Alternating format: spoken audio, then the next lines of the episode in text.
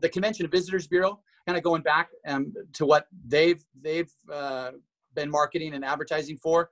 Um, I guess even four years ago, we couldn't take a convention of over a thousand people at our at the Boise Center.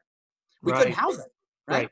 And so, uh, through the work with the chamber, the Convention and Visitors Bureau, the Greater Boise Auditorium District, those folks on the Urban Renewal District, um, and the city um, made some great efforts to enhance and create these new places uh, to put people, to feed people. Um, the whole expansion of the of the Grove Plaza and the Boise Center, the expansion of the computer science department for Boise State University, went into the Clearwater Analytics building, and that was a a, a- big Gardner development project Right. um, back in the uh, I think it was 2015.